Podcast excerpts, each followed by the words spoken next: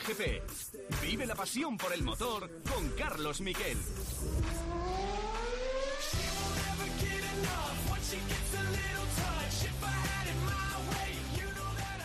Hola, ¿qué tal? Buenas tardes, bienvenidos a Cope GP, Cope GP especial, quédate en casa, está hecho con todo el cariño del mundo, con las mismas ganas, con los mismos colaboradores, con entrevistas, con audios, pero está hecho desde mi casa, porque lógicamente por las medidas de seguridad que tenía que tomar Cope, se ha reducido el número de horas de los técnicos y bueno, pues con la ayuda de ellos, con su consejo, sale adelante este programa que desde luego espero que os guste, en el que vamos a hablar de motor, vamos a hablar de cómo quedan los calendarios. La última novedad que tenemos es que Bakú se va fuera, el 7 de junio se iba a disputar la carrera de Azerbaiyán y también es otra carrera retrasada. Hay cinco carreras retrasadas, dos canceladas, Australia y también la carrera de Mónaco, por cierto, primera vez en la historia que no se va a hacer desde 1955 el Gran Premio de Mónaco, que se dice pronto, superó eh, fases muy difíciles de la historia, pero no ha podido con el coronavirus y sobre todo porque ellos creen que no puede ser seguro el 24 de mayo.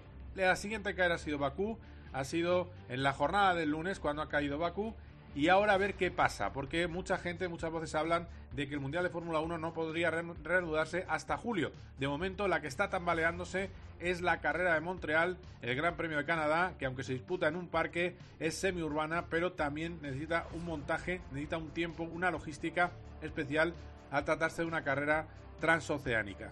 Son días en los que vemos como el Mundial de Motos mantiene esa carrera de, de Jerez, pero se va a retrasar casi seguro esa carrera eh, del Mundial de Motos en Jerez y todas las de mayo. Lo que se espera es que pudiera empezar en el Gran Premio de Cataluña el 7 de junio. Y se ha, se ha pospuesto también el, Gran, el Rally de Argentina en el Mundial de Rallys y de momento se da un comienzo en el Rally de Portugal para el 21 de mayo, que tampoco creemos que se pueda llegar a producir. Así que las carreras van a ser para el verano, pero eso sí, tener en cuenta que no van a ser todas y por eso le vamos a preguntar a Joan Fonseré, va a ser nuestro primer protagonista, el director del Circuito de Cataluña. Le vamos a preguntar qué va a pasar con la prueba española, qué pasa con esas entradas que ya tenéis sacados muchos de vosotros y qué perspectiva tienen de futuro. Y creo que Barcelona no descarta ninguna posibilidad porque saben que es muy difícil entrar en el calendario tan apretado que va a haber este próximo verano y un Mundial de Fórmula 1 que quiere acabar a mediados de diciembre. A ver cómo lo ordenan todo para tener 16 o 17 carreras. Por cierto, os aviso una cosa, para ser Mundial de Fórmula 1 hace falta 8 grandes premios y para que el Mundial de Motos se considere Mundial de Motos hacen falta 13. Y otra cosa más, en el caso de la Fórmula 1 se está intentando hacer un panorama en el que se puedan hacer grandes premios de solo dos días, sábado y domingo, acabar con el viernes para que los equipos puedan estar todos los fines de semana corriendo. Esa es la situación límite que hay y es que en el fondo lo más importante no es esto de lo que vamos a hablar en la próxima hora de COPGP, lo más importante es la salud y que todos estéis bien allá donde nos estéis escuchando, en vuestras casas, que es donde tenemos que estar en este COPGP especial Quédate en casa. Ha habido declaraciones interesantes de todas maneras en estos días y me quedo, antes de hablaros también del, de las uh, Racing, me quedo con Mar Márquez dándole un palo mientras retransmite la carrera de Tailandia con Ernest Riveras en Dazón a Jorge Lorenzo. Sí, bueno, llegó como a todos, por sorpresa, en Valencia. El, el jueves de, de, Valencia pues fue una, una, sorpresa para todos. Yo lo supe, pues eh, me enteré desayunando eh, por, por, la mañana y por Twitter. O sea, estaba mirando las noticias en Twitter y, y, bueno, pues eh, allí es donde, donde lo, lo leí. Y, y, sí que es cierto que, que bueno, pues Jorge eh, le, le, costó mucho adaptarse a la, a la onda, aparte de las lesiones no, no le ayudaron. Se retiró porque, pues, eh, según él había cogido miedo, pues eh, le tenía ese respeto. Eh, pero bueno, quizá tenía ese respeto a la moto, ¿no? Porque si ahora es capaz de subirse a otra moto y plantearse, pues, hacer un wheelcar en Montmeló, creo que, que, que anunció, eh, pues miedo al deporte no tienes, ¿no? Quizá pues cogiste miedo a la moto o no la acabas de, de entender. Eh, declaraciones muy jugosas las de Márquez. También hablaba de que Cuartararo lo que ha servido es para mover el avispero de Yamaha, para mover un poco el árbol de Yamaha. Habla de que Fabio está punzando a los pilotos de Yamaha a ir más deprisa y comentaba que él había, bueno, había podido, viendo la carrera de nuevo, había sabido cómo analizar a sus eh, rivales. Bueno, vamos a hablar de eso con Borja González y también vamos a entrevistar a un especialista, no solo un pilotazo de carreras, que lo es, sino también un piloto especialista en carreras de simulación, que es Dani Juncadella, que ha competido eh, este fin de semana, sin ir más lejos, en la carrera de Race y que va a competir en la, eh, desde el, lunes por la tarde. Tiene una carrera el lunes a las 9 de la noche. Tiene la primera carrera de un campeonato en el que están nada más y nada menos que Max Verstappen, Orlando Norris, entre otros, Antonio Félix da Costa, Piquet Jr., Juan Pablo Montoya y Sebas Montoya, padre e hijo, se van a turnar. Y es que no hay que despreciar el Sim Race. Estamos hablando de audiencias de 50.000 espectadores en YouTube, que es una auténtica barbaridad de media, viendo esas carreras que son realmente espectaculares a falta de lo que nos gusta a todos, que es el asfalto. Le vamos a preguntar por los secretos de todo eso. Y el otro día, el domingo, estuvo Lando Norris compitiendo en el Gran Premio de Bahrein. ¿Por qué? Porque Fórmula 1 va a hacer los grandes premios que están eh, aplazados, los va a hacer en simulación, en las carreras de simulación. Y van los pilotos de Fórmula 1 que quieran ir invitados. Y uno de los que está yendo es Lando Norris.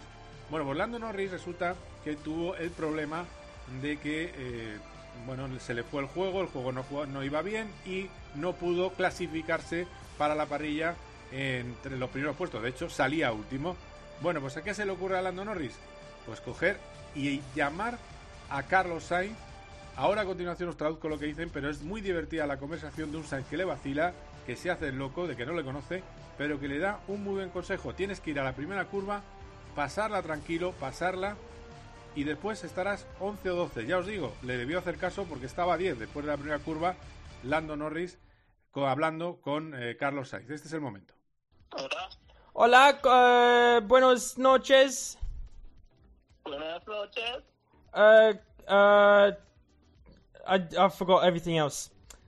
Who am I speaking with? Um, you are speak. You don't know? Uh, no. Who is this? are you joking? Who am I talking to? Come on. God, this Lando. Lando. uh, all right. Um, What's up? Look, I need I need some tips for my race. Uh, I I didn't get disqualified from qualifying. Um, Okay. my game's shut down, and uh, I'm starting last on the grid, so I need some tips. Uh, mate. Uh, you're talking to an expert here. Um, That's why I called you. Yeah, very wise from you. Look, just get through turn one safely. Uh, yeah. No, I, I, I called Max as well. Do you know what Max? Max was the complete opposite of your words. Okay. Yeah, but Max thinks you're racing against professionals. You're you. The thing about you're racing against no professionals. you, you, yeah, So- you're using your brain here. I like it. The- Exactly. I always use my brain. Think that uh, after turn one, you're, if you don't crash, you're going to be probably P12 or P10. Okay. Okay. Bueno, pues ahí tenéis el cachondeo que se llevaban los dos pilotos y compañeros de McLaren, que además se llevan francamente bien, que son buenos amigos. Primero Carlos Sainz se hacía loco, como que no sabía quién llamaba. Luego cuando le dice que, que quién es, le dice Norris que soy Lando. Empieza a cantar Lando de esa manera tan graciosa a Carlos Sainz. Y además le pregunta que qué hacer. Y le dice, bueno, es que estás llamando al hombre indicado, le dice Carlos Sainz, porque salía último y tenía que remontar, acordado de las remontadas del año pasado de Carlos Sainz. Antes había llamado a Max Verstappen y Max le había dicho lo contrario que Carlos, que en vez de ir tranquilo en la primera curva, que fuera a fondo y no frenara. Y Carlos lo que le recuerda es que Max compite contra profesionales y que él no. Y que como no son pilotos profesionales del gaming, no pasa nada porque se van a salir. Que tenga tranquilidad y que va a poder eh, superar muchos puestos en carrera, ese eh, acabar en ese 10-12 en la primera vuelta. Por cierto, aparte de eso, que sepáis que Chase Carey ha hablado, el jefe de la Fórmula 1, y cuidado que puede haber entre 15 y 18 carreras esta temporada. Ese es el objetivo de Fórmula 1 para la temporada 2020 que empezará seguro este verano. Un Carlos Sainz que vino de Australia preocupado por eh, su compañero de equipo, por el hombre que creemos que era un mecánico de los que monta el, eh, que monta el garaje de McLaren y que dio positivo por coronavirus. Por cierto, ya está en Inglaterra, eh, ya se ha recuperado, ya ha hecho la cuarentena y ya está en buen estado físico. La verdad es que le duró muy poco los problemas, pero fue el detonante de que no se hiciera ese gran premio. Bueno, pues Carlos Sainz está en su casa de Madrid, se ha hecho la prueba de coronavirus, ha dado negativo, está perfecto de salud, ha disputado una carrera también de gran turismo en la que hizo tres podios de cuatro carreras. Se lo contaba Lando Norris en esa conversación entre amigos. Y la verdad es que, bueno, pues está entrenándose todo lo que puede y evidentemente pues con esa ansia que tienen todos los pilotos de, de aire libre, pero por lo menos bueno, pues está machacándose para cuando pueda volver a competir. Sainz habló con, a través de Instagram con sus seguidores y les dio estos consejos y les dijo lo que os decimos desde aquí. Quedaos en casa. Hola a todos, ¿qué tal? Nada, ya estoy en casa. Em, como muchos ya sabéis, han sido unos días un poco raros, un poco difíciles, donde el otro día cuando estábamos en Australia listos para correr la primera carrera, pues un miembro de McLaren desgraciadamente dio positivo en coronavirus y mm, de ahí en adelante pues todos nos hemos puesto en cuarentena estricta en, por alguna parte del mundo. Eh, yo estoy perfectamente bien, no me pasa absolutamente nada. De hecho, estoy entrenando, estoy haciendo cosas, estoy intentando no aburrirme, me imagino, como muchos vosotros. Pero nada, me gustaría aprovechar este mensaje para eh, recordaros que hay que seguir estas normas, que hay que intentar entre todos eh, acabar con este virus y no hay mejor manera que quedarse en casa, que mm, tomar todas las precauciones posibles. Y nada, yo solo quería mandar un mensaje de apoyo y de ánimo a toda la gente de la sanidad, los transportistas, los farmacéuticos, todo el mundo que ahora mismo nos está ayudando a pasar esto lo, lo más rápido posible. Bueno, pues hablaremos lo que os decía. Vamos a entrevistar a Dani Juncadella a ver qué nos cuenta de todo esto. Vamos a analizar con Joan Fonseré qué puede pasar con el Gran Premio de España y también vamos a hablar, evidente, como os decía antes, con Borja González y hablaremos de qué va a pasar con las 500 millas de Indianápolis con Carlos Barazal. Las 500 millas, ya os digo, no se van a hacer la fecha prevista, ese 24 de mayo, ese mismo día que el Gran Premio de Mónaco, que ya no se va a hacer, y eso sí, va a haber Gran Premio, va a haber carrera en Indianápolis, va a haber 500 millas, lo que no sabemos es la fecha, bueno, intentaremos saber si Carlos con su conexión americana sabe cuándo pueden disputarse esas 500 millas de Indianápolis. Quedaos ahí, que esto es Cope GP y vamos a disfrutar un buen rato de carreras. Cope GP. Primer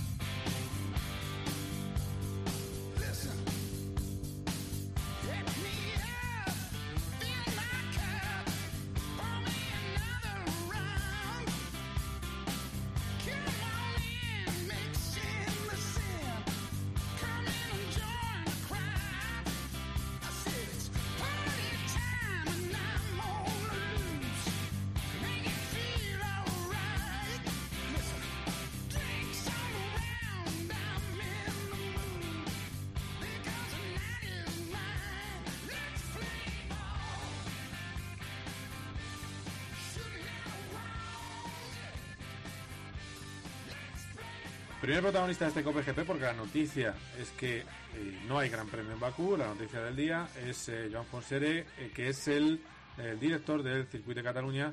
Le tenemos aquí en Cope GP. Hola Joan, ¿qué tal? ¿Cómo estás? Hola, muy bien, aquí estamos.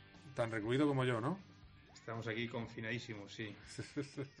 bueno, oye, más tiempo con la familia, ¿no? Hay que pensarlo. Sí. Mientras estemos todos con salud, pues eso es lo... Eso, eso es lo bueno, sí.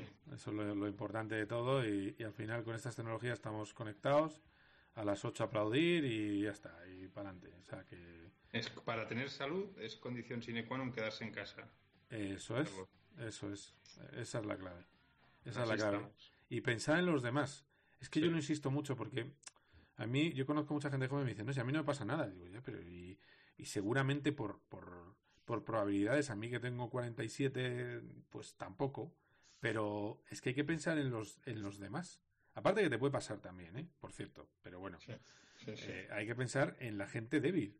Que ese es el asunto, en no propagar, porque es, es, la gente débil la que tiene eh, la que está afectada por otras cosas, sea la edad que tenga, ¿eh? Si tienes algún problema de otra cosa, tenga la que tengas, ahí puedes pillar. Y luego, evidentemente, nuestros mayores. Uh -huh. Es que yo he visto algunos WhatsApp que a mí me dan repulsión. No, tranquilidad, solo afecta a mayores. ¿Y? ¿Y? sí. No, no, eso es, ese es el problema. La sociedad sana es la que cuida a sus mayores. ¿Has visto al padre de Aro? Tremendo, tremendo el palo y el vídeo es tremendo. Y el vídeo es, es. El resumen es perfecto. Es, es que la historia de. No, es que si hay dos respiradores, el más joven, pues, oye, pues no. no lo, que, lo que decía él, y a, para eso me he referido, claro. por eso me he referido a ello, es, oye, nos estamos cargando una generación, tíos. Y una generación valiosísima, que, que, que, aguantó lo que aguantó, que eh, nos puso los cimientos para que nosotros nos lo cargamos. Claro, no puede ser. No puede ser, pero bueno, es, eh. Esperemos que esto baje un poco. Esto lo que pasa es lo que veíamos con los italianos, que lo hablábamos en la pretemporada. El problema de, lo hablaba yo con ellos, es que el problema de este virus es que la facilidad de contagio hace que sature la sanidad, porque va todo el mundo a la vez. Entonces, eh, ese es el problema, que no se puede atender bien, o como- lo bien que se pudiera atender si no fuera, si fuera gradual. Entonces, claro, ese es el drama que hay. Y, y bueno, y hay que concienciarse todos y, y a ver si llega más material para todos y, y se puede capear el temporal. Pero bueno, de momento tú y yo estamos confinados, que es lo que hay que hacer. Y mucha gente, vamos, no, so- no somos únicos. Pero bueno, eh, lo más importante es eso. Pero quería hablar con el circuito de qué, de qué va a pasar, qué, dónde se puede colocar el Gran Premio de España. Yo veía posible un 12 de julio. Eh, ¿Qué puede pasar? ¿Qué, qué, qué idea Ahí tenéis? tienes, ahí tienes a Silverstone, ¿no? Eh, 12 está Silverstone, después de Silverstone, no, Silverstone estaba eh, justo antes. 18. O justo después, sí, el 18 creo que es. Sí, sí, sí. No, no, al final creo que ahí había un slot de una semanita. eh, pero bueno, es muy complicado, porque claro, agosto ni verlo. Yo creo que tenemos la experiencia de lo que fue durante los grandes premios de Europa en, en, ah, en Valencia y yo creo que no es una buena fecha para nosotros ni para el turismo aquí, ni para la gente local, ni para los ah, proveedores, ni yo creo que no, no es, no es la mejor de las fechas. Claro. Sí, yo estaba viendo aquí, hay un, hay un slot ahí, una fecha entre Austria y Gran Bretaña, el 12 de julio, sí, es lo que, lo que te estaba comentando. Porque luego ya llegaría agosto y ya se empieza la cosa a complicar. También es verdad que se puede intentar más tarde, pero bueno, tampoco hay mucho sitio. Eh, si entras en septiembre, octubre, ahí hay un fin de semana después de Rusia, entre, pero claro, si estás en Rusia no te vas a volver a, a Barcelona para volverte a ir a Japón. Bueno, no sé, ¿qué, qué idea tenéis vosotros? No, nosotros la idea es de seguir hablando con ellos y de facilitarles eh, todo en cuanto esté en nuestras manos para que puedan a la gente de Liberty tener un calendario eh, pues eh, pensando también en, los equipos, pensando en las aficiones, eh, lo cual no, no es fácil, ¿no? Y evidentemente poner a su disposición el circuito para cuando ellos eh, crean, evidentemente con unos mínimos. Y como decíamos ahora, pues agosto no, no es de las mejores fechas, pero si hubiera eh, la única opción mm, eh, única y salvable de que fuera así, pues eh, bueno, deberíamos de, de analizarlo bien, ¿no? Pero eh, nuestra situación hoy por hoy es esta, es a seguir hablando con ellos. Como ves, eh, hoy pues han anulado a Azerbaiyán. Esto significa pues que, que empieza más tarde. Ellos el problema que tienen es que como todos eh, estamos igual, que no sabemos cuándo esto va a poder empezar. Claro. Porque no depende solo de, de- de que ya la situación esté normalizada en el país, por ejemplo, en, en- en- en este caso en España, sino eh, qué va a pasar con los ingleses, qué va a pasar con los italianos, qué va a pasar con los franceses, que hay unos cuantos en el paddock, ¿no? Entonces, ahí es donde, ahí es donde radica la, dificultad del tema, decidir no solo cuándo es posible eh, la instalación, el recinto, el circuito, sino también cuándo los equipos van a estar eh, disponibles. Porque tú le, tú le dices ahora a Matías Binotto, oye, ¿cuándo vas a poder arrancar? Y Matías Binotto te dirá, bueno, pues, pues no lo sé, porque tiene gente de todo el mundo y tiene gente repartida, o Toto Wolf igual. Y no sabe cuándo, cuándo van a poder arrancar. Sí, sí, es eh, dificilísimo. Eh, toda la, pa- la papeleta que tiene todo el mundo del deporte. Eh, ahora, de hecho, están en el aire los Juegos Olímpicos, aunque en los Juegos Olímpicos también es cierto que es un tema de preparación de los deportistas. Efectivamente, no es, no es tanto un tema de que haya problemas en Japón en la fecha en la que se están previstos los Juegos, porque de hecho Japón es uno de los países que mejor lo ha capeado. Pero, claro, el problema es mandar tantos miles de personas de todo el mundo, porque al final el problema que hay es que en el hemisferio sur está por llegar, que llegará el Sí, invierno. Sí, sí. Entonces- pues verás, verás tú. Pues fíjate, mira, tú ahora estás apuntando un tema que lo hablábamos hace, hace un rato con, con la gente del equipo. Oye, eh, ¿qué va a pasar con México? Sí, ¿México para cuándo es? sí, sí, claro, ¿Y claro. México cuándo, cuándo van a tener el, el lío que va a llegar ahí? Porque llegará, ¿eh? Carlos, va a llegar. Sí. O sea, no, no, no, no, no, no. De hecho, uno de los eh, organizadores eh, del, del rally creo que dio positivo. Sí, sí, es verdad. ¿no? Es verdad. Sí, Pues, sí, dio positivo. pues mm, ahí están. Y, y cómo, es que es, es que es muy difícil, es que es muy difícil. O me decía el otro día, hablando con el, el tipo de- del Gran Premio de, de Singapur, que recordando 2004, cuando hubo lo de las SARS, en 2005 y 2006 estuvieron dos años con unas regulaciones brutales de organización de eventos para evitar multitudes. Y él dice, oye, nosotros, nuestro gobierno no nos va a facilitar la organización del Gran Premio, con lo cual yo en septiembre no sé, no sé dónde voy a estar, ¿eh? Claro, claro. Con lo cual dices, oye, no quiero estar en la piel de Chase Carey en este mismo momento.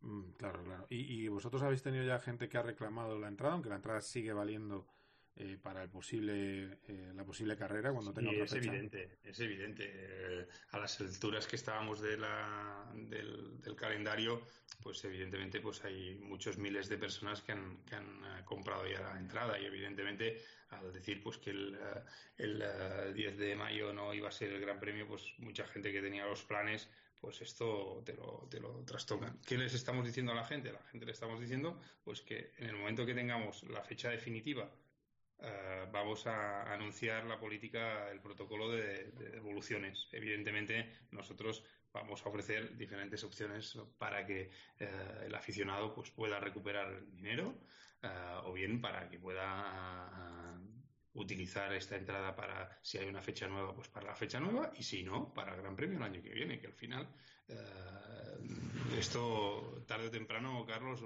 va, va, va a menguar, va a pasar y es evidente que eh, el año que viene seguro que sí que va a haber eh, Gran Premio. Este año no te lo sé asegurar, Ya. pero el año que viene seguro que sí. O sea, que existe la posibilidad de que este Gran Premio se hiciera en el 21 no se hiciera en este año. O sea, eso, eso es algo que lo tenéis, lo estáis considerando. creo que lo hemos dicho desde el principio. O sea, Mm. existen, estamos analizando con la gente de Liberty todas las opciones, desde no hacer el Gran Premio este año, a hacerlo el año que viene, a hacerlo en otra fecha.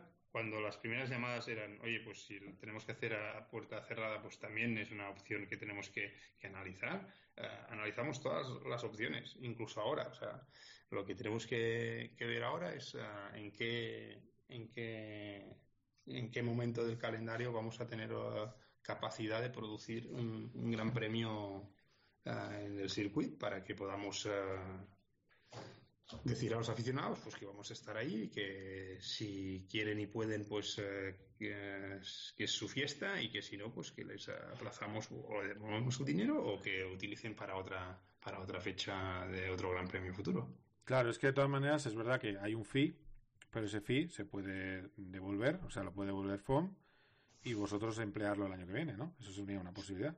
De hecho, no, no devolverlo, sino eh, Ah. no pagarlo. Ah, que no está pagado Si no, hay, todavía. si Vale. no hay evento, Claro, claro, no está todavía pagado, vale, vale. Eh, no sé, es que no sé qué plazos hay para pagarlo, no sé cómo funciona el, el- el sistema. Vale, vale. Bueno, pues, eh, pues está muy claro, Joan, que, que estamos a, a la espera, a ver qué pasa. O, o en alguna fecha, o en un julio del, del 20, o nos vamos a, si la cosa va muy bien, o nos vamos, que por cierto, eh, lo normal es que Montreal también diga que, retrasa, ¿no? yo creo que Monreal lo que va a decir es que, cancela y cancela definitivamente, por lo que os decía. Al final, Baku también pasa lo mismo. Es un evento ah, ah, en un circuito semipermanente, ah, semiurbano, perdona, con lo cual, pues eso lo que implica es unos costes, unas. bueno, tú imagínate lo que tiene que ser cambiar la.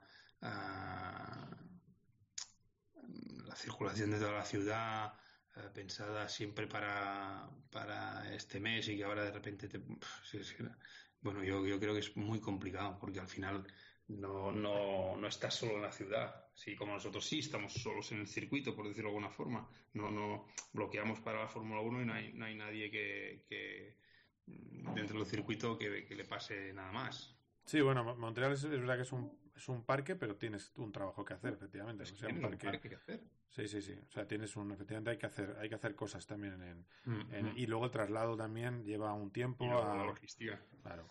Sí, sí, pues yo creo que es muy lógico lo que dices y yo creo que lo más normal, además, como va un poco más tarde América que nosotros, lo más Mm. normal es que digan que, que se retrasa también, con lo cual más lío para, para Liberty. Pero bueno, a ver qué, a ver qué pasa. Que Joan, que ha sido un placer, que, que sigáis todos bien por allí y, y estaremos en contacto. Carlos, deseo verte pronto. Un abrazo. Venga, igual, cuídate, chao, chao.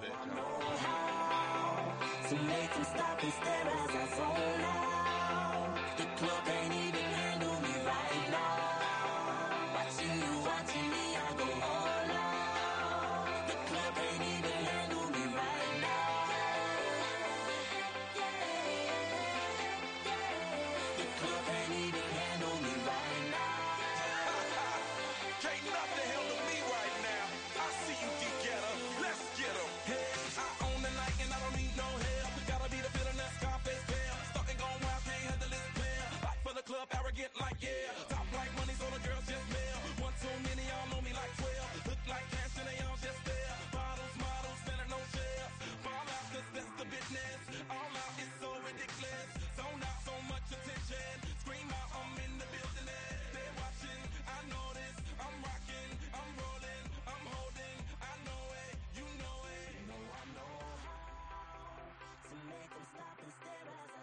Bueno, vamos a hablar de Sim Racing y para ello pues hablamos con el hombre que es más especialista entre los pilotos españoles en carreras eh, virtuales, el que más compite en ellas, aunque últimamente está cogiendo el gustillo también eh, Roldán Rodríguez y también con permiso de Lucas Ordóñez, que es otro eh, gran venado nacional que ha- además de piloto de carreras en pista es piloto de simulación y es el eh, bueno pues el piloto de Aston Martin con GT, que además le vamos a preguntar por esa temporada que algún día podrá iniciar de, de turismos es eh, Dani Juncadella que nos atiende ya desde Irlanda. Hola Dani, ¿qué tal? ¿Cómo estás?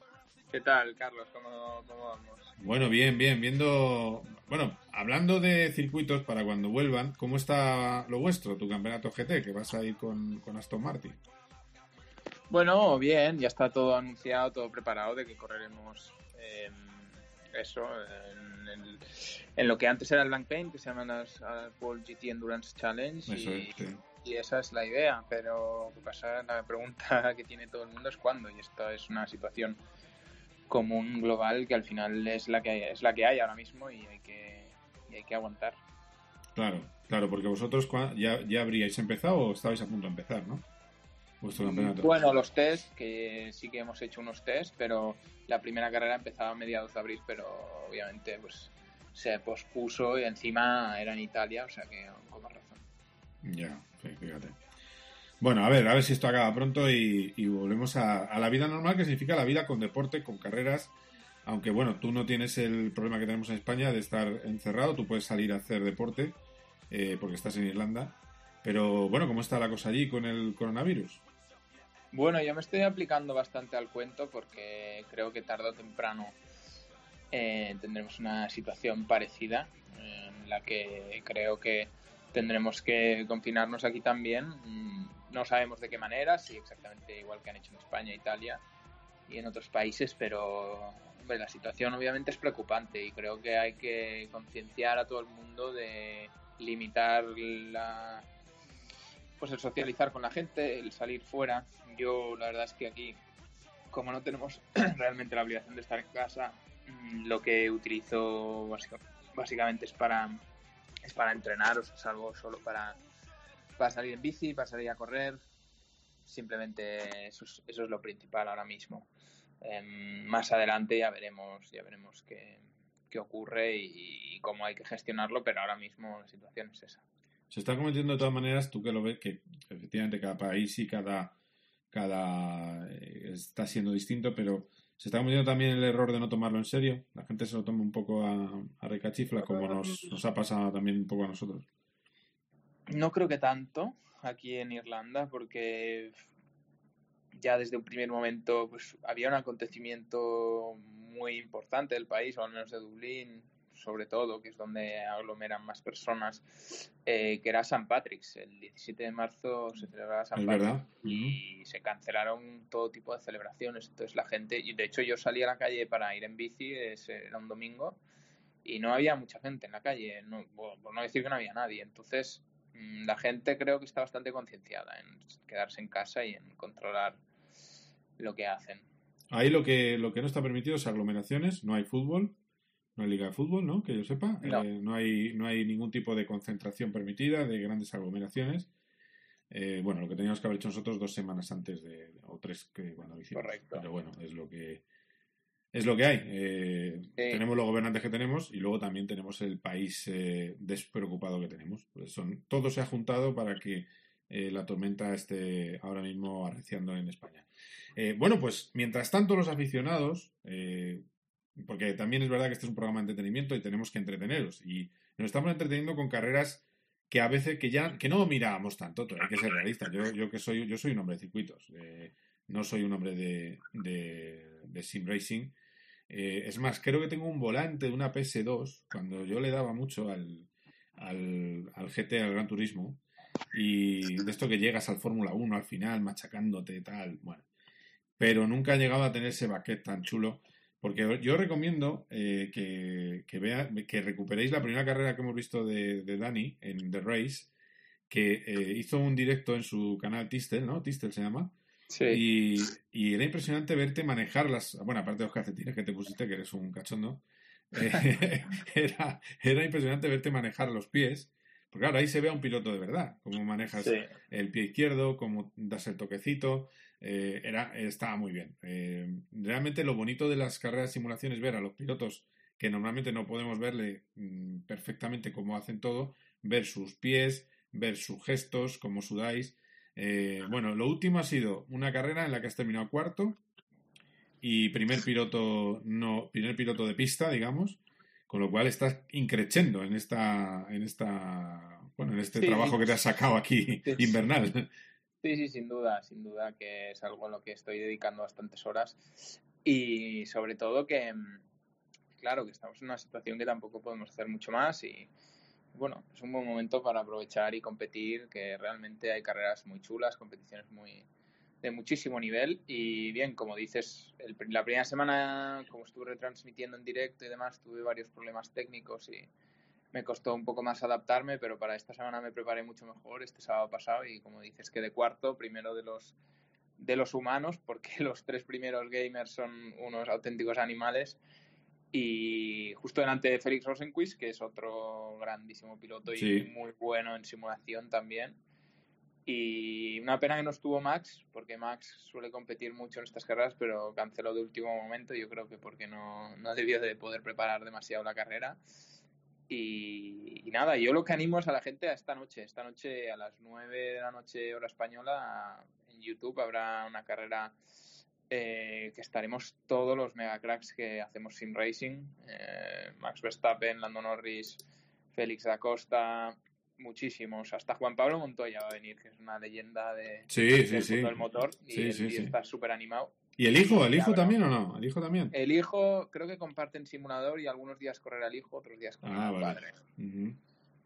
¿Y cómo se llama la carrera para que para apuntar la cita? El- es un campeonato que hemos organizado unos cuantos pilotos Sí. y lo vamos a lanzar esta noche. Se llama Racers Never Quit by Team Redline y el Team Redline es un equipo de simulación on- online eh, que es donde forman parte Lando y Max y nos van a ayudar a la gestión del, del campeonato y de, de cómo gestionar las carreras y correremos eh, lunes, miércoles y viernes a la misma hora. Los Uh. lunes, cada lunes corremos con Fórmula 3 Sí. los miércoles corremos con GTs y los viernes sorpresa. Ah. Y está muy bien hecho porque hasta 15 minutos antes de la sesión no se sabe el circuito, la organización decide el circuito en el último momento de una forma aleatoria y el circuito que toque eh, se corre ahí y se hace media hora de entrenos y ¡pumba! carrera. Ah, qué bueno. No, eso está, eso está muy bien, ¿eh? Eso está muy bien. Sí, sí, sí, está muy Oye, bien. ¿y la sorpresa qué? solo ¿Que puede ser cualquier tipo de coche o...? o- ¿Cómo? Este, Que ese día sorpresa que es cualquier tipo de coche. Sí, de los de iRacing, bueno, hay un- unos cuantos coches que tenemos seleccionado entre el V8 Supercar, el un Mazda MX5, un, un Skip Barber, o sea, coches totalmente opuestos y muy divertidos, la verdad. Y yo creo que eso va a añadir mucho interés al campeonato y lo va a hacer, bueno, divertido para todos, ¿no? Que algunos estamos quizás más hechos para un, un coche o otro y quizás hemos jugado más con uno o con otro y ese día pues que sea sorpresa y yo creo que ayuda a todos a, a- bueno, a hacer un poco las carreras un poco más divertidas y menos profesionales en ese aspecto. Pero el lunes y miércoles van a ser carreras realmente muy serias. Tenemos hasta director de carrera y comisario. Anda, qué bueno. ¿Y son, son de, de dónde son? son? No son españoles, no. Bueno, del equipo Redline tienen algunos... Ah, que son comisarios. Ah. Sí, sí, sí. Oye, eso viene muy bien, ¿eh? Que, que yo veo mucha trampa gamer en el camino. Bueno, esta vez no, es un campeonato, por cierto, no de gamers, son de pilotos eh, profesionales. Eh, y os recordamos que es el mejor plantel, eh, es lo que dice ahora mismo Dani, estamos hablando del mejor plantel que hay hoy en día, mucho mejor que el de la carrera de Fórmula 1 de, este domingo, desde luego, que al final había solo un piloto titular de la parrilla actual, era Lando Norris, y tenéis una pieza de primera categoría como es eh, Max Verstappen, eh, que es tremendo. Un, un Max Verstappen que no quiso estar en la Fórmula 1 porque no le gusta el, el, programa que se utiliza, el, el juego que se utiliza para hacer la Fórmula 1. Yo lo estuve viendo y la verdad es que es cierto que eh, parecían fantasmas los coches por ese brillo un poco logrado de manera de aquella manera, ¿no? De, eh, Bahrein de noche. Eh, pero bueno, lo que vosotros veis sobre todo es que sea lo más natural posible, ¿no? Lo que os gusta es que sea lo más parecido posible a la realidad, ¿no? Sí, al final eso es lo que lo que lo hace más real para nosotros, más entretenido y Max yo creo que no es nada fan del juego de Fórmula 1 de Codemasters de la Play porque bueno, a nivel de físicas creo que no es súper súper real, pero bueno, eh, de iRacing y R Factor 2, que son los dos simuladores que más utiliza, ahí sí que el tío le mete horas y es realmente bueno. No, yo lo que he visto en tus primeras carreras es que cada vez que acababas le arreabas a, a Da Costa. ¿eh? Le, le Bueno, por- ¿eh? porque, porque justo, bueno, por diversión, lo típico, la gracia de que has acabado la carrera y al ser un juego, pues eh, y justo acababa delante mío el tío y me daba rabia y dije, venga, por él. Sí, sí, como es amiguete. De todas maneras, ojo, eh, que no nos metemos que para el usuario normal el juego de Codemaster es magnífico, el, el Fórmula 1. Ah, no, totalmente. Es, es Y simple- aquí hablando a nivel profesional, que quieras utilizar este juego, esta simulación que te sirva para la vida real. O sea, el juego en sí, de gráficos y de, y de simulación y de traer al, al aficionado, meterlo en el papel de una carrera de Fórmula 1 es increíble. O sea, está muy, muy bien logrado. Sí, sí, sí, no, no, es, tre- es tremendo. Eh, una cosa, realmente físicamente tú que te mides todo, que estás en forma, eh, ¿sudáis? O digo para, para que la gente lo entienda, porque, hombre, yo alguna vez lo he hecho y efectivamente en cosas pequeñitas, eh, oye, hay que estar ahí a tope, claro, efectivamente. No es lo mismo que un coche, evidentemente, pero sí que se nota, ¿no? Sí, sí, no, es, es, es brutal lo que, lo que se suda y también es un poco mental, ¿no? Que haces el ejercicio de estar ahí eh, horas y horas metido y, y- y hay mucha tensión mental también y realmente, bueno, yo sudo un montón y sé que otros como Rosenquist también sudan muchísimo. Claro, claro, sí. Aquí, a ver, eh, vamos a ver, lo que le falta, esto es una cocina que está muy bien, pero no tiene sal. Es decir, Mm. El- lo que diferencia al gamer del piloto es echarle las narices de la realidad donde te juegas un accidente. Eso, eso es un poco- Obviamente aquí eso es obvio. vas a tener la adrenalina o la situación de riesgo que puedas tener dentro de un coche de carreras de verdad. Y eso, bueno, es lo que hay ahora mismo, pero creo que eso va a ser difícil de simular. Lo que sí que es cierto que la simulación y todos estos juegos pueden ser en el futuro una plataforma buenísima para cualquier piloto que quiera competir, porque estoy seguro que los gamers, que son unos mega cracks aquí, los subes a un coche y a su debido tiempo llegarán a estar en los tiempos de, de pilotos de mucho nivel. O sea, es increíble porque, y te lo dirá cualquiera, ¿eh? Sí, sí, sí, sí. No, no, porque te eh, tienes la experiencia ya ganada. Lo que pasa es que luego tienes que ver, en el cambio, esto es como, no sé, por poner un ejemplo de cine, esto es como eh, actores del cine mudo al pasar al cine hablado. Pues había algunos que sabían hablar y otros no sabían hablar, solo sabían hacer gestos. Pues efectivamente, cuando pasas del mudo, que es, que es eh, el gamer, a la pista, pues hombre, tienes unos como Lucas Ordóñez, que tiene un, es un piloto consolidado que, y que en pista ha ido muy bien, eh, y otros pues que no dan la talla también. Eso depende un poco en el momento de adaptación, pero el hecho de eh, trazadas, circuitos, ya lo tienes ganado. Eso es así. Y, y es decir, por dónde se va, para saber por dónde se va en el, en el eh, simulador, lo puedes conseguir. Eso está claro. Y eso ya es un, es un camino importante. Luego ya está cómo sea cada uno, las capacidades que tenga y, y lo que le eche en el coche. Bueno, la verdad es que es un mundo eh, que tiene mucho camino todavía por recorrer, aunque ya está eh, muy en boga. Y os recuerdo, en algunas de las que ha competido Dani, medias de 50.000 espectadores, que es una barbaridad.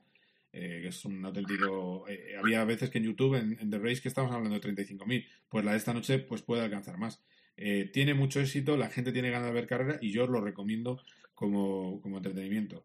Eh, bueno, Dani, pues no te molesto mucho más, que, que gracias por, por la información y a por el podio. Ah, eh, mecánicamente son iguales los coches, ¿no? Supongo. Sí. ¿Y qué podéis tocar vosotros? ¿Qué podéis hacer?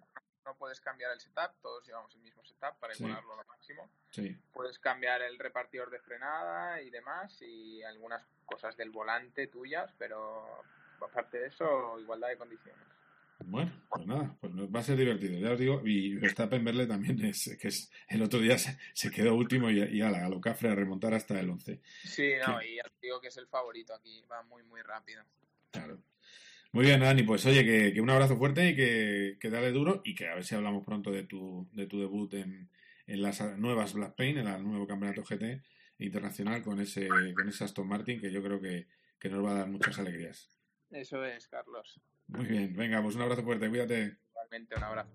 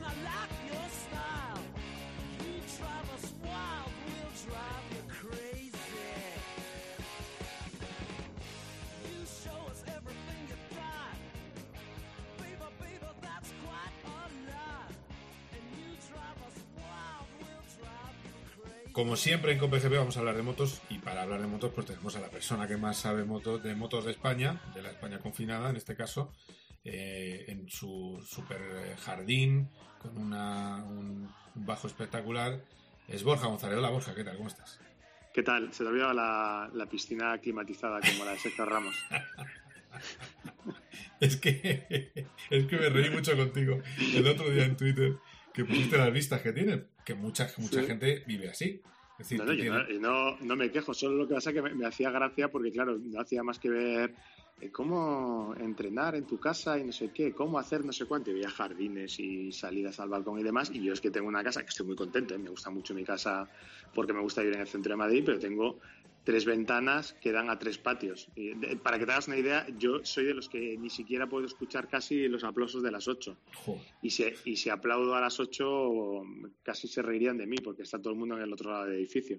Así que, que bueno, es, es- es lo que hay. Va, giro el cuello hacia arriba, porque encima es un primero, giro el cuello hacia arriba y suelo más o menos intuir qué tiempo hace y ya con eso me, me conformo. Bueno, bueno, pues sí, sí, eh, aquí lo que importa es eh, gestionarse bien el tiempo, eh, ordenar armarios, eh, hacer todas las cosas. Yo casi no, no hago ninguna de, de ellas, todo se ha dicho, pero, pero bueno, eh, eh, hay que hay que tener eh, la mente ocupada, yo creo que es lo fundamental. Así que, y tú seguro que la tienes, porque No me, te, lo, fuera- te lo voy a decir, lo digo siempre, creo que el- es una situación complicada, pero los que tenemos que estar en casa somos unos privilegiados porque tenemos casa, bueno, casi todos, ¿eh? habrá gente que estará más apurada, sobre todo la gente que tenga problemas laborales y, Sí. y de repente deje de, in- de ingresar dinero, etcétera, etcétera, pero nosotros al final, el- en esta sociedad nuestra, entre internet, televisiones, libros, música, em, poder conectarte con la familia utilizando los medios que tenemos ahora mismo, que hasta puedes ver a la gente, hasta puedes hacer quedadas sociales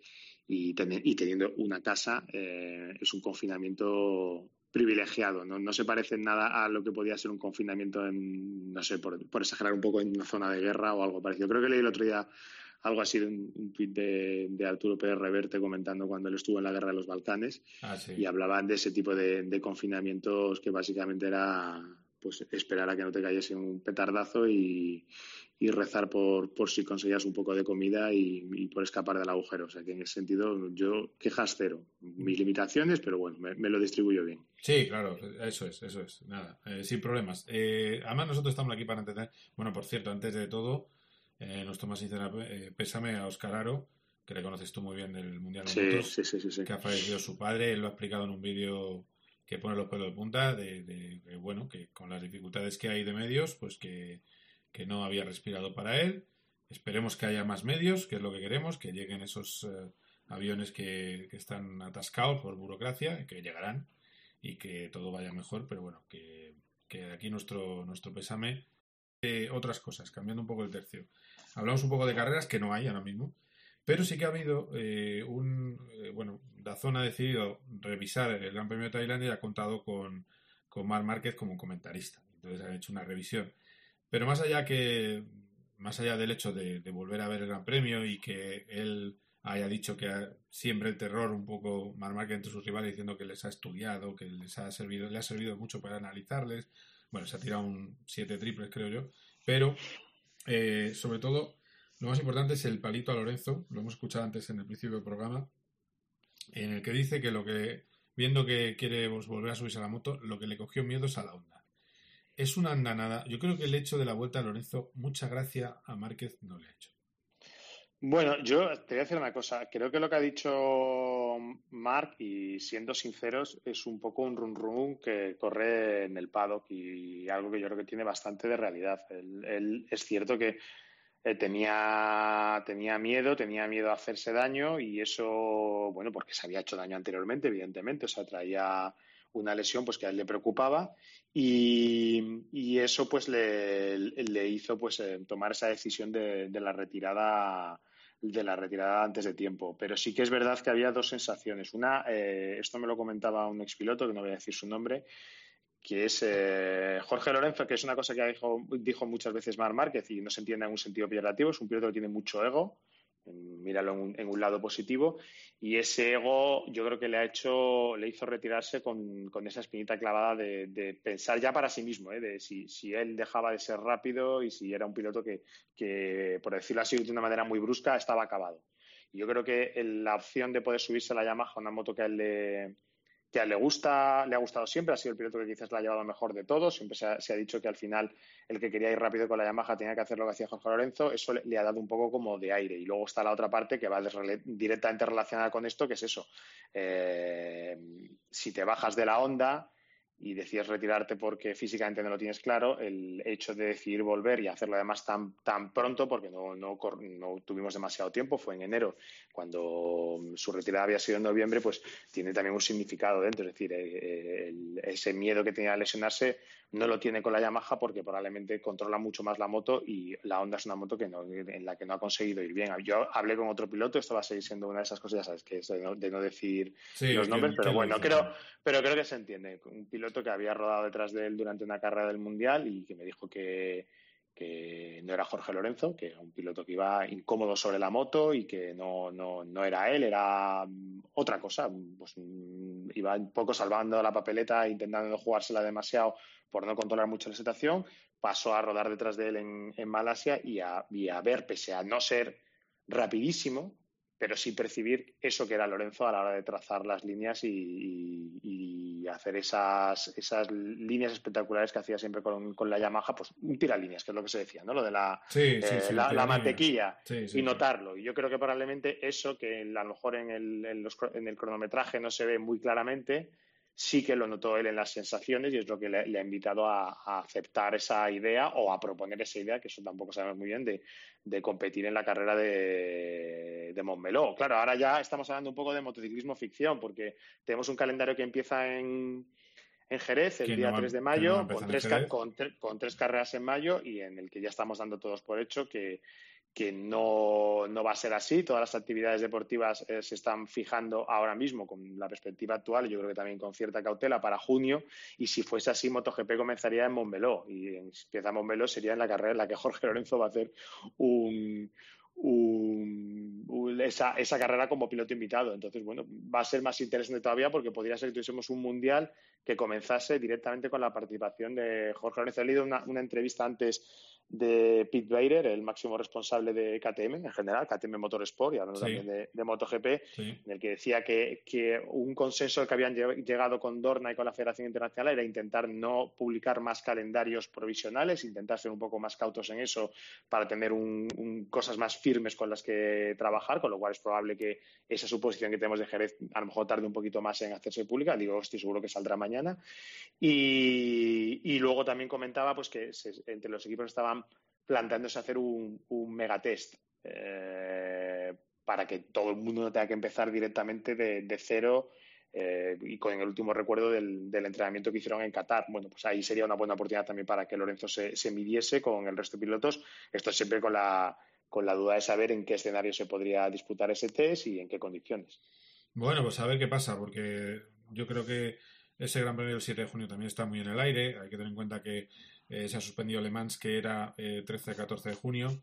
Eh, se ha suspendido para el 7 de junio Bakú, bueno, con lo cual eh, está bastante, bastante en el aire y, y más bien habría que ir a un poco más allá, finales de junio, ese es el horizonte un poco que tenemos, pero bueno, vamos a ver, vamos a ver qué pasa y, y nada, Borja, lo dicho, que, que seguiremos atentos a ver a ver los movimientos. Dices que Jerez se va a anunciar pronto, que no se hace. No, no, no, te, Ah. no, te he dicho que, que, eh, por lo que eh, interpreto de las palabras de, de Pete eh, no se van a hacer anuncios muy precipitados de otra vez de cambiar calendarios si las cosas están muy claras. Y he dicho como broma, eh, seguro que después de yo decir esto, mañana sale un comunicado y se anuncia que, Ah, vale, que se, es una broma, vale, vale. se pospone o se cancela, pero bueno. mm, Oye, es como, escucha, es como el Instagram de el Instagram Live de Lorenzo, que, que es, oye, a ver, a ver quién quiere conectarse conmigo, pum, chica joven y guapa, pam. Qué, ¿Eh? qué suerte, Y, y qué entonces suerte. aparecía su cara ahí en... ¿Te pasó en- a ti? Eh, no, a mí unas- una cantidad de señores en mi Instagram Live que hice, que voy a hacer otro próximamente, pero muchos señores, una cosa increíble. De hecho, intenté, para que tuviera más variedad, se me ofreció Roldán para entrar, Ro- Roldán Rodríguez, Sí. que tiene buen, buena planta, Buen, buen- buen pelaje que dice un amigo mío. y, en- y entró, entró alguna. Porque si, estoy, si estoy yo solo, aquello, aquello, Bueno, pues entonces aquello no hay remedio. O sea que, ya, ya sabes, eh, avísame para el próximo. eh, ahí está. Sí, sí, para el próximo te aviso y ya verás cómo mejora esto. Ya verás, eh, seguro. Estaremos los mismos. Muy bien. Oye, que, que nada, que lo pases bien por el- en ese retiro que tenemos todos, ¿eh? Y, y estaremos en contacto porque intentaré hacer alguno más. Si me da la salud, la salud que tengo, que me está gustando hacerlo técnicamente, pues estaremos en el lío. Así que nada. Perfecto. Venga, Cuando quieras, bien. ya lo sabes. Muy Venga, bien, un abrazo, cuídate, Carlos. abrazo, Hasta luego. My first kiss went a little like this. Cope GP con Carlos Miquel. You know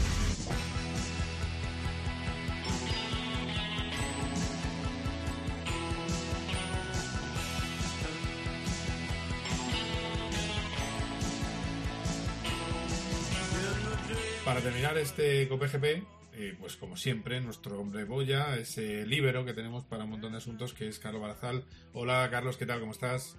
Hola Tocayo, ¿cómo vas? Pues bien, aquí, aquí haciendo el febre. Como no tengo, no tengo mesa de mezclas como tú, pues eh, tengo luego que, que es un programa que se va a construir. Es decir, estamos haciéndolo y luego se juntan todas las piezas en, en un puzzle. O sea, lo haces deconstruido y luego construido. Exacto, sí, sí, sí, me siento un poco el bully, ¿no? Eh, ¿Cómo se llama? ¿Cómo se llama el, Hombre. el- el chef? Eh, Podemos hacer la casa de Carlos Miguel en vez de Manolito Franco, si quieres. exacto, exacto, que por cierto, volvemos a recomendar que ya lo hemos hecho esta antena, hay que ir a ese restaurante, tú lo has probado y que anda Manu como todos los eh, que tienen hostelería preocupado, normal.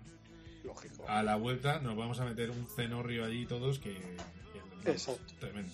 Hay que recuperar el tiempo perdido. Exacto, exacto. No, no, además tú cenaste muy bien, me dijiste, o sea que... Sí, sí, sí. Por eso, por eso, a la casa de Manu Franco, después de pasar por la mía, que es, eh, el programa se va a llamar La tarde con La tarde en casa que llevo. Que, bueno, Carlos, eh, a ver, estamos, el otro día lo decía yo en, en la sección de motor de, del partidazo, se va a aplazar seguro Indianápolis. La cuestión es hacia dónde puede ir y también que no tienen prisa, que ellos han dicho, bueno, vamos a esperar, pero vamos, se da por seguro de que ese 24 de mayo no se va a poder hacer carrera en Indianápolis, un sitio que ahora mismo no se pueden juntar eh, más de más de mil personas. Eh, en fin, cuéntame. Sí, hu- hubo alguna, no sé si llegó a ser noticia, si llegó a salir publicada, más allá de un rumor, eh, de que se podía haber celebrado o se podía celebrar sin público, algo que eh, completamente imposible. O sea, no, no, no lo ha contemplado en ningún momento la- los nuevos dueños de Indianapolis, que recordemos es Roger Penske. Sí. sí. Entonces, eh, la IndyCar respecto a la Fórmula 1 tiene una ventaja muy grande. Y es que la única prueba que interesa, que es capital, es Indy. Con lo cual, aquí no va a haber problema de dónde te pongo, no. Indy irá donde tenga que ir, obviamente con cierto acuerdo con las televisiones, porque esa es otra. No hay que olvidar que si la situación, y esperemos que sea así, se va normalizando y para verano estamos más o menos eh, bien, el, el tiempo que queda es muy poco para muchas cosas importantes, no solo automovilismo, o sea, no solo la Indy, Para todo. no solo la Fórmula 1, eh, NBA, golf, recordemos que en septiembre empieza el fútbol americano, la propia NASCAR, que es lo que más tira automovilismo en Estados Unidos. Entonces, todo eso tiene que luchar por el tiempo de televisión, el tiempo de, de- de aire, de audiencia. ¿no? Mm. Entonces, bueno, pues eh, el tema es, es complicado. A ver cómo lo hacen. Entonces, y la Indy 500 va a ser la, en cuanto a lo que es la indicar, la prueba absolutamente reina. Ahí no hay, no hay ninguna duda y esa irá donde se considere mejor. Y el resto orbitarán a su alrededor, pues... A ver, hay, hay una prueba que yo creo que va a ir patas arriba, sí o sí, que es el Gran Premio de Indianápolis, la versión en circuito rutero. Esa es la que yo creo que no, no, no la recuperarán porque no pasa nada. Eh, pero evidentemente Indy 500 ya lo ha dicho además eh, su director general, que sigue siendo el mismo que había. eh, Sí, el CEO sigue siendo Mark el Miles. CEO sigue siendo Mark Miles, lo dice Mark Miles, que, que ha dicho que va a haber Indy. Es decir, que este año va a haber Indy- eh, carrera en Indianapolis. A ver, para que la gente, ya estáis muy versados los que sois de COPGP, es a lo mejor tontería explicarlo, pero bueno, eh, la gente lo entienda, es como Le Mans. Si Le Mans se ha ido a septiembre, pues Exacto. Indy va a ir eh, seguramente, busque meses también, busque a lo mejor septiembre, puede ser una buena ubicación, o incluso eh, a primeros de julio. También depende un poco del clima, lo que diga Indianapolis. Claro. vamos, Es que Indianapolis no es Le Mans. no, no es lo mismo. Indianapolis igual en noviembre ya te puede caer. No, por eso digo que septiembre igual no es malo, porque yo he estado allí en octubre con el Gran Premio de Fórmula 1 y la rasca era de, las bonitas, ¿eh? a primeros Sí. de octubre. Claro. Claro, y bueno, Luego- cuidado, cuidado Le Mans, que Le Mans en septiembre, eh, las fechas, recuérdame, de Le Mans en que han pasado septiembre eran 19 y 20 de septiembre, ¿no? 19 y 20 de septiembre. Ahí llueve, vamos, ¿no? Eh, bueno. Bastante fácil, pero bueno. No sé, hombre, a ver, el- lo que hemos comentado siempre, donde está Le Mans, que es relativamente cerca del, del Canal de la Mancha, poquito que esté un poco revuelto, es muy fácil que llueva. Como Pero dice mi amigo Víctor Seara, el verde no lo pinta. Pues eso. Exacto, Bien. no lo. Bueno, ¿qué me ibas a decir más? Sí, eh, al, al hilo de, de Roger Penske y de Mark Miles, o sea, los, los que mandan en la Indy, eh, han estado mirando y buscando pues un poco paliar la situación que se le presenta o cómo paliar la situación que se le presenta a los equipos ya. Porque claro, eh, no se está corriendo, los patrocinadores pues mm, a ver cómo pagan o no pagan, porque lo, normal es que pues eh, los contratos pues se difieran de alguna manera o algunos pues no ni paguen lógicamente porque también van a tener esos propios patrocinadores sus problemas para generar pasta. Entonces, ¿qué, qué han hecho en la Indy? Han tomado tres medidas. Una es que a raíz de la llegada de Penske para ayudar a los equipos, a los equipos pequeños. A ver, los equipos pequeños tienen un problema con los premios en las carreras. En el fondo es un poco lo de la Fórmula 1. Como no ganan, eh, allí el problema es que casi no ven un duro. Entonces, ¿qué ha hecho Penske? Ha creado una especie de, de, de tarjeta de fidelidad, y me río, pero es que es así, eh, en la cual si tú escribes un coche para todo el año y, y ese coche corre todo el año, el coche, eh, cuidado, Sí, no, no, no el piloto, el coche el coche. te paga una- un millón de dólares al año, Ah, bueno. Que se paga mensualmente. Vale, esa, esa cantidad la están cobrando ya. Qué bueno. Aunque no está habiendo carreras, ya se está pagando a los Y equipos. sirve para que no haya eh, eh, ERTES, no haya eh, expedientes de Eh, claro, regulación temporal de Al, empleo. al menos te, te- Cubre gastos, te- digamos, ¿no? Claro, te quita un poco la soga al cuello. Y luego hay dos cosas más. Mark Miles también ha hablado con Firestone y con Chevy y con Honda. ¿Qué ha conseguido? Pues que el millón que hay que pagarle también eh, a Firestone por los neumáticos, de momento le- les han diferido dos meses. Con lo cual los equipos hasta mayo junio no van a tener que pagarle al proveedor de neumáticos. Y lo mismo pasa con los motoristas. Con Chevy y con Honda es 1,2 millones por coche al año. También han diferido los primeros pagos hasta que la situación, bueno, pues se, se, se normalice. Escucha, me parece que, que han actuado más rápido y más dirigentes que el gobierno de Sánchez. Vamos, eh, tampoco es difícil. ¿eh? Pero, pero vamos. Sin eh, meternos en mucho sí. charco, han estado muy bien haciendo esa medida, sí. Está muy bien lo que han Muy bien, no, no, muy bien. Roger Pesque está demostrando que, en fin, que no, no lleva en las carreras, pues que lleva de los 60, o sea, 60 años casi, ni que ha ganado 16 veces Indianápolis y ha ganado un gran premio de Fórmula 1 y esas cosas, Mm. que lo ha ganado por, por ciencia infusa y en NASCAR y en IMSA y en todo. No, no, es, eh, está muy bien y bueno, pues oye, si consideran que en dos meses y medio, tres meses pasa, pasa lo peor y ya se puede retomar un poco la normalidad, pues los equipos habrán podido aguantar el tirón. Bueno, pues muy buena idea y de luego tam- no estaría mal también que en algunas otras competiciones que no son tan bollantes como la Fórmula 1 también se pensara en, en, eh, echar una mano eh, de esa manera. Bueno, vamos a ver qué pasa con todo esto. Que Charlie, que ha sido un placer, que, que gracias y que sigas ahí con buen ánimo, que se te vea hasta en el tono de voz. Así que aquí Sí, estamos no, para no. entretener, ¿eh? O sea que no. Exactamente. eh, Es, es lo que hacemos.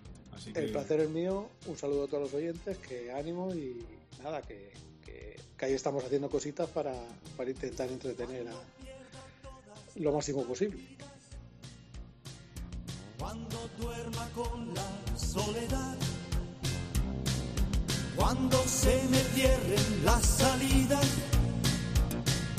y la noche no me deje en paz, cuando sienta miedo del silencio, cuando cueste mantenerse en pie, cuando se revelen los Bueno, pues con este Resistiré, que es la canción de estos días, eh, pues termina Cope GP. Todo el ánimo del mundo para vosotros, para vuestras familias, que estéis lo mejor posible y espero que os haya entretenido este ratito de radio, este ratito de podcast, que quiero repetir próximamente, que queremos repetir, porque estamos para eso, para ayudaros en estos momentos aquí en Cope. Ha sido un placer. Adiós. Soy como el junco que se dobla, pero siempre sigue en pie. Resistiré para seguir viviendo. Soportaré los golpes y jamás me rendiré. Y aunque los sueños se me rompan en pedazos, resistiré, resistiré.